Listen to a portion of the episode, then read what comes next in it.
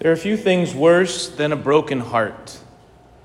When our hearts are broken for any number of reasons, whether they be we have been let down by someone whom we love, whether we have lost a romantic or deep and abiding relationship, whether we just look at the world around us and our heart aches and breaks, there are few things worse than having a broken heart. We know the depths and the riches and the power of love. And so when we lose that, or when it is changed abruptly, there is a pain that frankly never truly leaves us. Right? We may heal in a way, but those scars and those wounds exist in our hearts. That pain, that confusion, that hurt, that will always be there with us our entire lives. And when we have experienced a broken heart, oftentimes it affects our ability to relate with other people because we guard our hearts. We guard the way in which we entrust our hearts to others and the way in which we receive love from other people. When we've been spurned by another, we are careful and much more cautious in giving our hearts and entrusting our hearts to other people. When we have been cheated on or uh, tricked or in any sort of way deliberately hurt by another, or even more cautious. And over time, if we don't address this, if we don't reconcile with other people, but also with our deep and uh, deep hurts and pains, it deeply impacts our broken hearts, how we relate to other people, and it diminishes our joy in life. Because we are never able to enter into the depths of another person, and they are not able to enter into the depths of our life. And it doesn't have to be big things, brothers and sisters, that break our hearts. It can be. It can be very traumatic things, but it can simply just being just knowing that someone has let you down. And it just impacts in the little bit in the beginning. I'm going to trust this next person or this next friend, or I'm going to trust in general a little bit less. And then over time, we've buried our hearts no one really knows who we are in a deep and abiding sense. They know about us, but they don't know us. And all of a sudden, we are alone and afraid and scared. We don't know what is in front of us. In the gospel today, we hear about how the master going on the journey entrusts his possessions to his servants. Now, we can think of in our very earthly, worldly way of what God has entrusted in you and me, the particular skills and gifts that we have, whether they be interpersonal, professional, whatever. If we do think that way, we're missing the point entirely because what has God entrusted to you and to me that will last forever except him, His very self? And who is God? God is love. So, what has God entrusted to you and to me? The ability to receive and to give love. And yet, how easy is it for us to bury our hearts, to bury our ability to love, because we're afraid of having our hearts broken or having our hearts broken again. And yet, the Lord is calling us out of that.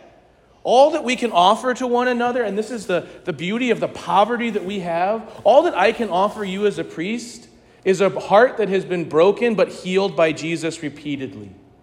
I can't offer you anything else. Everything else is icing on the cake. All I can truly offer you and all you can truly offer me is our hearts, loved and healed by Jesus.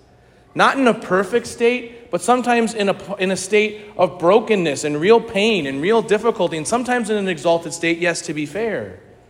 But we are called to entrust our hearts to each other. In the first reading from the book of Proverbs, we hear about how this, you know, the husband loves his beautiful and dutiful wife and entrusts his heart to her. Now, we can look back and say this is very antiquated. Women and men don't interact like this, like they did. And that's in one way fair, and we should be honest. But at the same time, it doesn't say that the woman is particular, the wife is particularly good at any of the things that she does for the husband, just that she does them.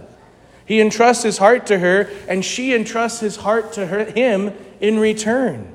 And as a result, there's something powerful, there's something eternal. The giving of each other's hearts to each other, imperfect as they may be, make something that changes their world, the husband and the wife, but also the world around. This is the beauty and power of Christian marriage.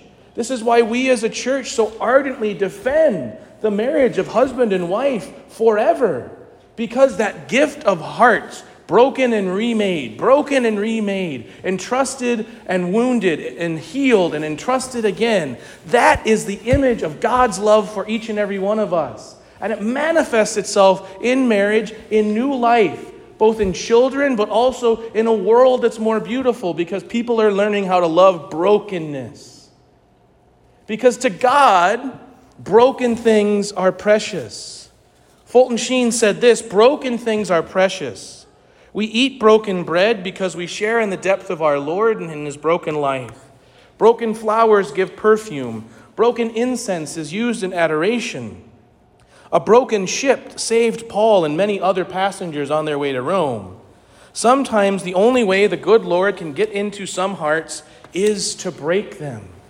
Our brokenness is beautiful to God and to each other, but we must share our hearts. And part of the renewal, if you will, of the Eucharistic revival and renewal is for each and every one of us, just as simple gifts of bread and wine are placed on the altar, to reinvigorate and recommit ourselves every Sunday and every day, frankly, of giving our simple gifts to the Lord. When that bread and wine are placed on the altar, place your hearts up here. Let the Lord renew them and heal them so that you can be healed, so that you can love others so that you can enrich the world. Because it is not from our strength that we give great honor and glory to God, it is from our brokenness and our ability to engage in the Lord and with others from that brokenness where we find strength in Jesus, who was broken on the cross but rose from the dead and triumphed over our brokenness. Jesus meets us in our brokenness. So the Lord asks of us not our great gifts and talents, though he does ask that in a way. He wants our hearts. And this is what I see in the church as I've been going around and doing all these wonderful things, uh, not me personally, but being a part of wonderful things, and seeing the wonderful things that the Lord is doing in the church right now. And it's, a, it's in a way a paradigm shift. Because for so long, what has been our response in the church? That the church needs something from me in terms of a, a manifest talent that I can offer. And that's good. And please, Tim Mercer sitting right here, he, he needs help. We need help running the place. But we don't want that all in all. That's not enough. We want your hearts. And that's what I see going on in the church is that we're shifting to a church that is about healing and a church where we come together in our brokenness and find the Lord. And because of that, it is magnified and glorified because instead of unburying our hearts, we put our hearts out there for each other.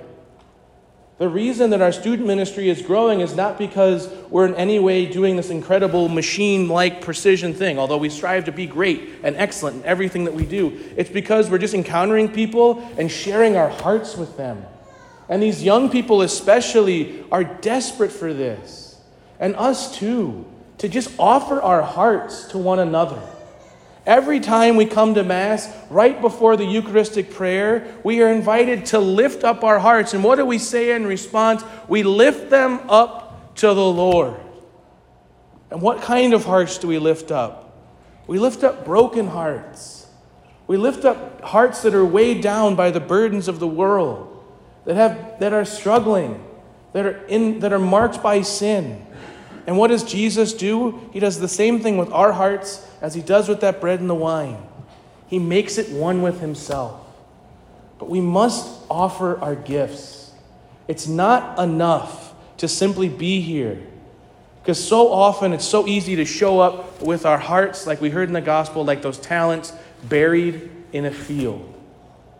Lift up your hearts, bring them to the Lord. As St. Paul reminded us in that second reading from the first letter to the Thessalonians, live as children of the light. Bring these things out. We don't know when God is coming, so let's just live radical lives as broken people with broken hearts, striving and believing that we will find and have found and will find again our fulfillment, our peace in Christ Jesus, and in building up his kingdom here and now. Because God has come for the brokenhearted to heal our hearts and to bring about his glory, healing, and salvation in the world.